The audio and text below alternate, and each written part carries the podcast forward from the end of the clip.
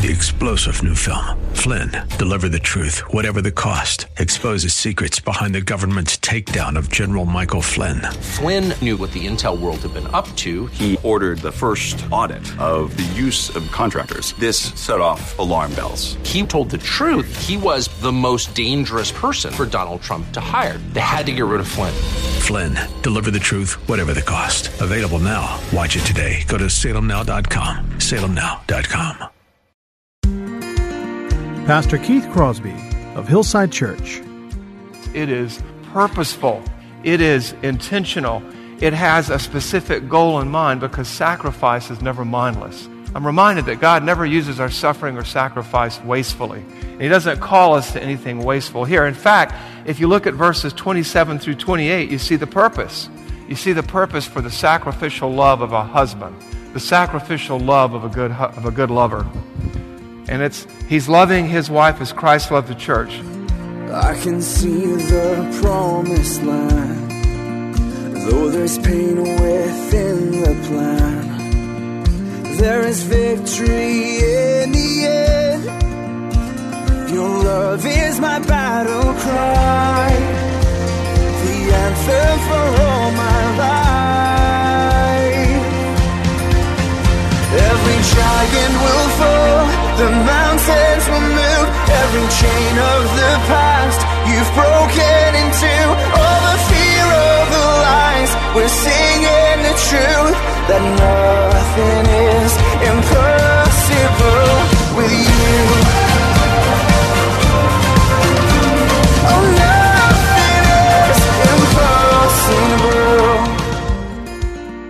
Hello and welcome to the Grace to Live radio broadcast with Keith Crosby, Senior Pastor here at Hillside Church in San Jose, California. We are so blessed that you've chosen to spend time with us on the program today.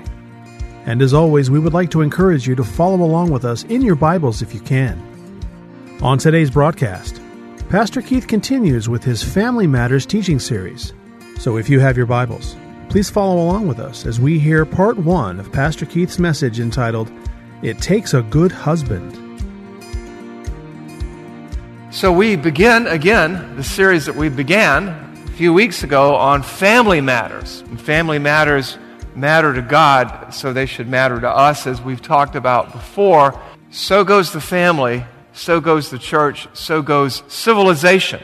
And I shared with you in the past some statistics about what happens when the family begins to break down, society begins to break down, and no amount of legislation or goodwill can fix that. It, it, it, really began, as we talked about, and begins a good, strong family begins with a good, strong marriage. And so we spent a couple of weeks talking about marriage. And it takes a marriage to make a good, healthy family. And it takes a, a good, healthy family to make a good, healthy church and society. This week, we're going to turn our attention to husbands. And the sermon is entitled, the talk is entitled, It Takes a Good Husband. It takes a good husband. And looking at the notes in front of me, we're going to call this part one because this is going to take a while. And so, uh, now, you may be sitting there going, Well, I'm a junior high or a middle school student, or I'm a high school student, or I'm a single, or I'm a divorcee, or I'm a widow or a widower. What's in it for me? Well, a couple of things. Naturally, this is the Word of God that we'll be sharing with you, and it has something to say about every inch of thread that makes up the fabric of our existence. And just for that alone. But also, you know, this, students, if, you if you've got a dad, and you know what, not all dads are perfect. You can ask my children.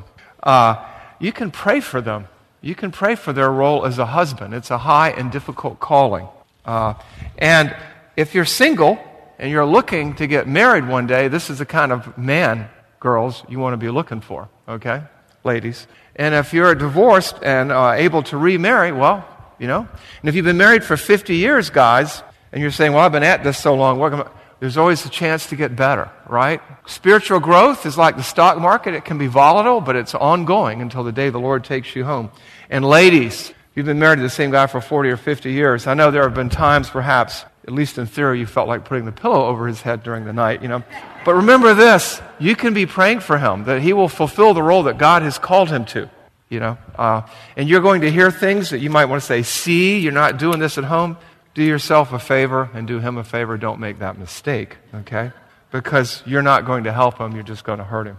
So, that's it. Good families depend on good marriages. Good marriages depend on good husbands. And so, you know, we continue the series. Now, uh, let me just say again you may not be married, you may be divorced, you may be hurting, you may wonder, well, you know, and, and you may not have the world's greatest husband. You know, good husbands are not born, they're made. They don't grow on trees, nor do they swing from them. They are made. They are forged in the fires of marriage. They are informed and guided and grown through the Word of God as it hits the heart, and the Holy Spirit brings it to bear upon the soul. And, and I also don't want you to get me wrong. Some of you may be married to unbelievers, and this doesn't mean that your unbelieving husband is a terrible guy. You know, there are lots of unbelieving husbands actually that treat their wives better than believing husbands do. Sorry to say. But the bottom line is for Christians, and this is just a truth that, that sometimes is hard to take, a man cannot be the husband that God calls him to be and that the wife needs him to be apart from a relationship with Jesus Christ. And so I want to talk to you today about what a good husband looks like and acts like. And uh, so we uh, begin our series in Ephesians chapter 5, verses 25 to 33. I'm going to read it to you, and then I'm going to kind of talk through it just a little bit. Ephesians chapter 5, 25 to 33. Husbands, Love your wives as Christ loved the church and gave himself up for her, that he might sanctify her, having cleansed her by the washing of the water with the word, so that he might present the church to himself in splendor, without spot or wrinkle, or any such thing, that he might be holy and without blem- that she might be holy and without blemish. In the same way, husbands should love their wives as their own bodies. He who loves his wife loves himself. For no one ever hated his own flesh but nourishes and cherishes it just as Christ does the church, because we are members of his body. Therefore, a man shall leave his father and mother and hold fast to his wife, and the two shall become one flesh. This mystery is profound, and I am saying it refers to Christ and the church. However, let each one of you love his wife as himself, and let the wife see to it. Let the wife see to it that she respects her husband. There's a lot going on there, let me tell you. And First, husbands are to love their wives as Christ loved the church, which means you can't do that without Christ. That's why you've got to be a believer. You're supposed to love the wife as you do your own body, the way that Christ loved his church, sacrificially, and I would argue intelligently. Marriage is a picture of the church. Christ is the head of the bride, of the bride his, his, his bride, the church. Christ is the head of the church body, the way the husband is the head of his wife and the household. And what I'd like to do today is we think about these themes and as we distill these themes and figure out how to apply them to each and every inch of thread that makes up the fabric of our lives, is what I'd like to do is zero in on three qualities of a good husband. The three essentials of a good husband. Every good husband has to be at least three things, at least. And the first thing, the first essential, the first quality is this a husband has to be a good lover. A husband has to be a good lover. Now hold on there. I'm, you know, just work with me on this. It's not what you think. okay. Look at verse 25. Husbands, love your wives as Christ loved the church and gave himself up for her. In the same way, verse 28. Husbands, love your wives as your own bodies. You see that in verses 25 and 28. Now, in our, in our world, I know, because I know some, some of you were thinking when I said a husband must be a good lover, we're thinking of the of the 21st, 20th, and even late 19th century concept of the sexual revolution and promiscuity. But in our verses, that's not what it's talking about here. Christians need to stop thinking culturally because we do so at our own peril. We need to think biblically. And a lover in the biblical sense here is someone who cares for another person sacrificially, often to his or her own detriment and at his or her own expense and sacrifice. Look with me again at Ephesians 5:25. It's right there. Husbands, love your wives as Christ loved the church and gave himself up for her. Now let me give you a biblical definition of love. What is a biblical definition of love? Love is benefiting another person with righteous words, actions, and deeds, with no thought of your, what you're going to gain from it. Love is benefiting someone through righteous words, actions, those are deeds, with no thought or idea of entitlement or what one will receive in return. And where do I get that definition from? It's in the Bible. It's a whole lot longer. I just shortened it for you. Where do you find it? You find it in 1 Corinthians chapter 13. 1 Corinthians chapter 13, uh, verses 4 through 8. Look with me at this passage. Love is patient and kind. Love does not envy or boast. It is not arrogant or rude. It does not insist on its own way. It is not irritable or resentful. It does not rejoice in wrongdoing, but rejoices with the truth. Love bears all things, believes all things, hopes all things, endures all things. Love never ends. Love never fails. So, that's what I mean by a lover. That's a picture of Jesus Christ. A good lover sacrifices, loves sacrificially for his family. Now, what is that all about? I mean, let me tell you what it's not about. It's not about a thoughtless act. No, it's about a pattern of consistent, thoughtful acts and actions. It is purposeful, it is intentional, it has a specific goal in mind because sacrifice is never mindless. I'm reminded that God never uses our suffering or sacrifice wastefully. And He doesn't call us to anything wasteful here. In fact, if you look at verses 27 through 28, you see the purpose. You see the purpose for the sacrificial love of a husband, the sacrificial love of a good, of a good lover. And it's, he's loving his wife as Christ loved the church, Ephesians 5, uh, 26 through 28.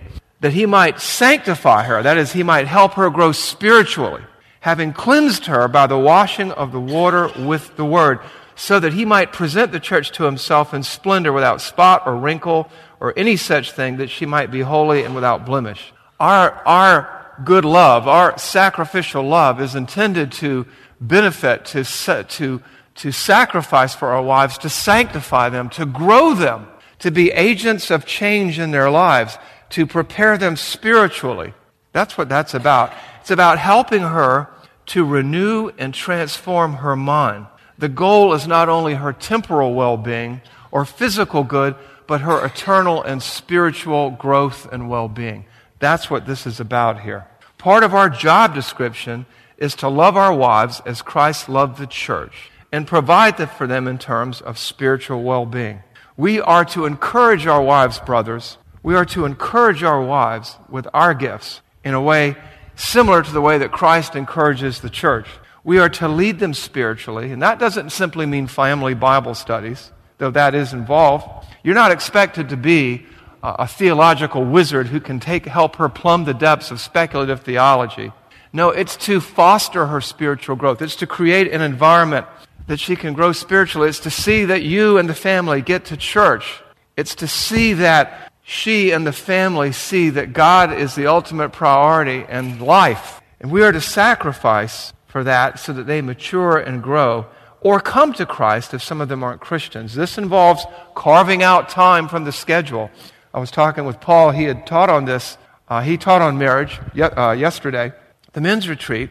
You know, it's looking at the schedule. If you've got a conflict on Sunday, maybe you got a softball game or a soccer game, cancel it because this is what counts. No one's going to remember who won. If you've got something, some extracurricular activity that gets in, in, in the way of church for your wife or your children or you, get rid of it because it is of no eternal value. I know the world pulls us in different directions, but we have to carve out time, attend church with her, find opportunities to serve with her in her whatever ministry she's involved in.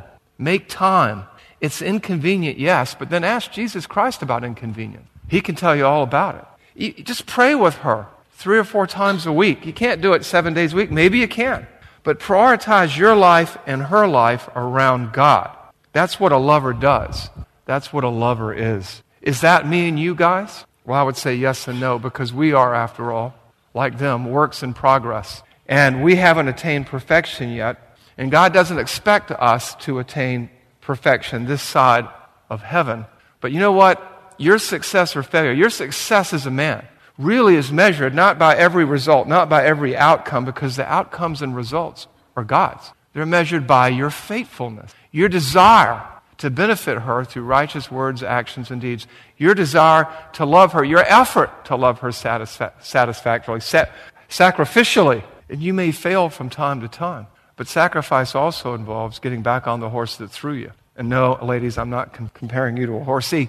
I'm just saying, you know, sometimes we have setbacks in our own spiritual walk, men. Maybe you don't, I do, but uh, I do, trust me. So you have to look at that. You know, it's, uh, and you know, you're, you're saying, well, yeah, yeah, but when they wrote this, it was a busy time. I mean, it wasn't as busy as it is today. I live in a busy world. That was written in the olden days. That was written way back then when they were involved in agriculture, when they were just merchants. And, you know, the, think about this. In the, in the, when this was written, men were engaged in subsistence agriculture. They lived day to day, like most of the third world. They carved out and eked out a living from sunup to sundown. And they didn't get a 15 minute break every four hours or a one hour lunch break. They didn't get sabbaticals. They didn't get vacation days. They didn't get sick days. And when the sun went down, they didn't have lights they could turn on. And you know what? He's calling them to that. We've got much more leisure time today, don't we, guys? Don't we, ladies? You know. And some were slaves. Slaves in Egypt, slaves in Europe, slaves in Africa, slaves in America.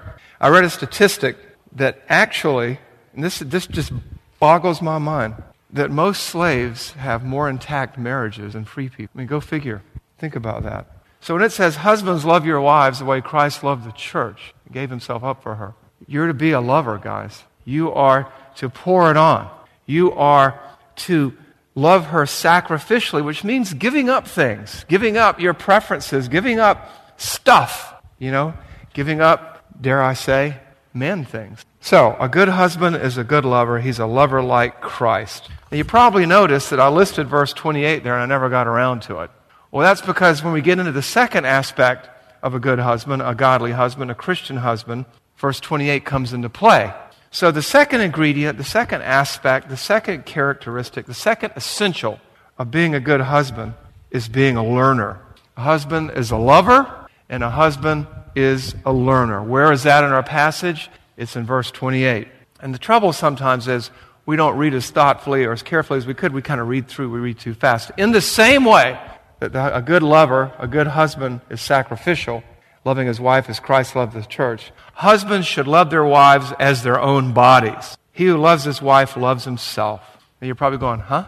What? Where's that? I mean, where does it say he's a learner? What does it mean to love your own bo- love your wife as your own body? Look and think closer with me. Husbands should love their wives as their own bodies. First, there's a command there, so we should pay attention. How did Christ love the church? Sacrificially. How did Christ love the church? Completely. How did Christ love the church? Relentlessly. And what's going on here is this. Don't do this right now, but think about it. You know, stand in front of a mirror and look at your own body. Or, or if you need a, a, a visual, you can look at mine for now. Don't stare. But, um, like right now, my head hurts, and that tells me I have a cold, okay? If I don't get enough sleep, my eyes burn, and I know I need to take some rest, or my immune system's going to go down and my sinuses are going to kick up. When my back starts hurting, I know that I'm not exercising enough. Why? Because I live in this body. And, I, and living in this body for 58 years, I have come to be extraordinarily familiar with it. All of its idiosyncrasies, which I won't enumerate here today, but I know what makes my body tick. I know my a know. You know, I think it was Socrates who said, Know thyself, right? And it was the great social commentator, Harry Callahan, who said, A man's got to know his limitations, right?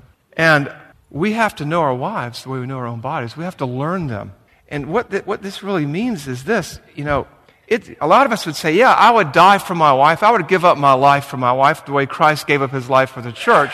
I'd take a bullet for my wife. I'd step out in front of a car for my wife. I'd do all this. And a lot of us say that because we know it ain't never going to happen, right? It's never going to happen. But to love her systematically, to love her carefully, to love her thoughtfully, to love her thoroughly, to love her in an understanding way, that's so called a small sacrifice that many men don't want to make.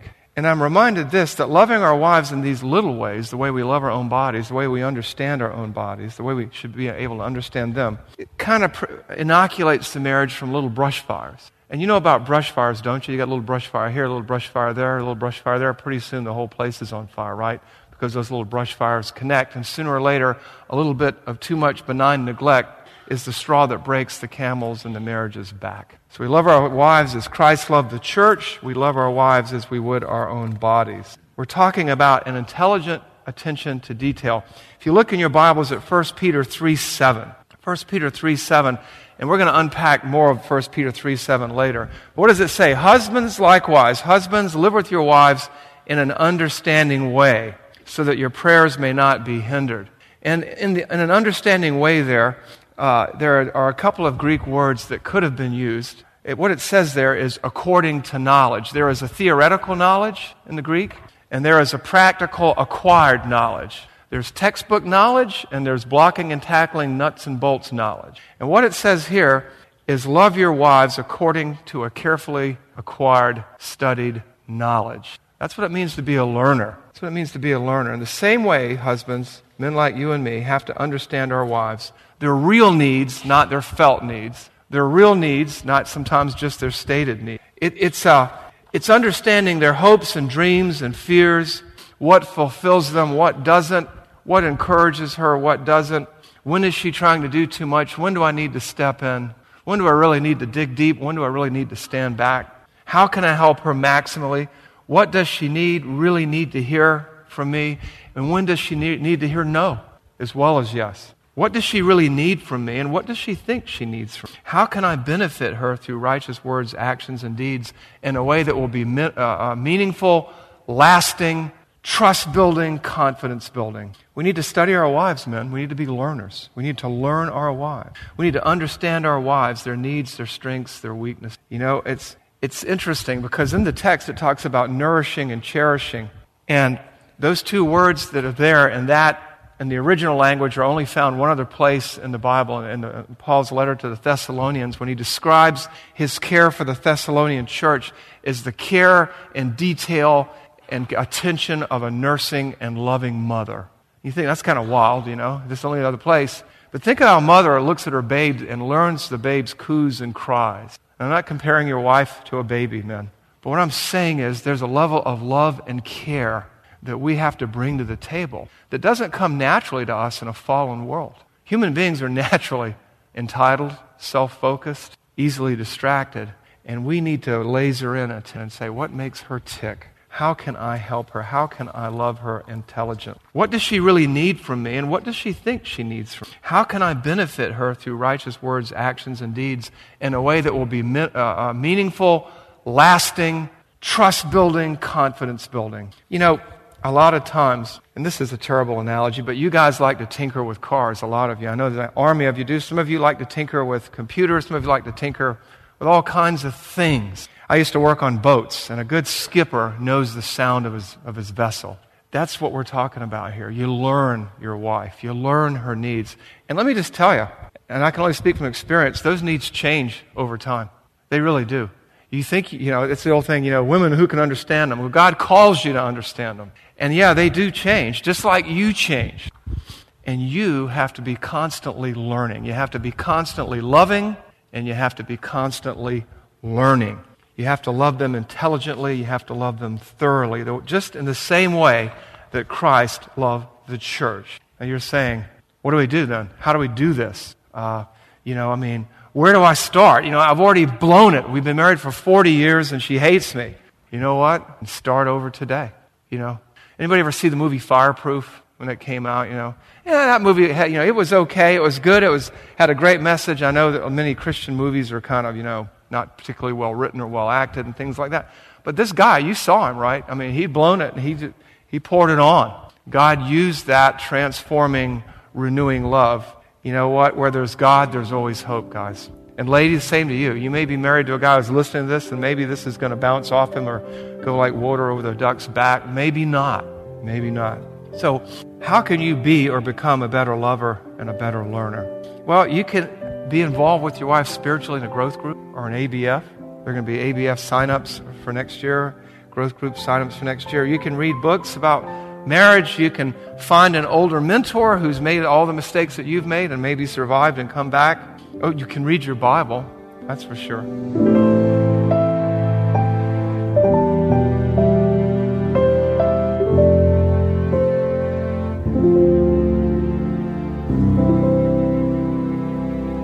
Pastor Keith Crosby on today's edition of Grace to Live.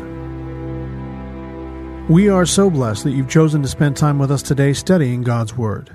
If you'd like more information on Pastor Keith or Hillside Church, here's how you can connect with us. Our mailing address is 545 Hillsdale Avenue in San Jose, California, 95136. The church office telephone line is area code 408 269 4782. And you can connect with us on our website, which is gracetoliveradio.org. There you can check out archived messages of past sermons and also listen to Pastor Keith's weekly blog.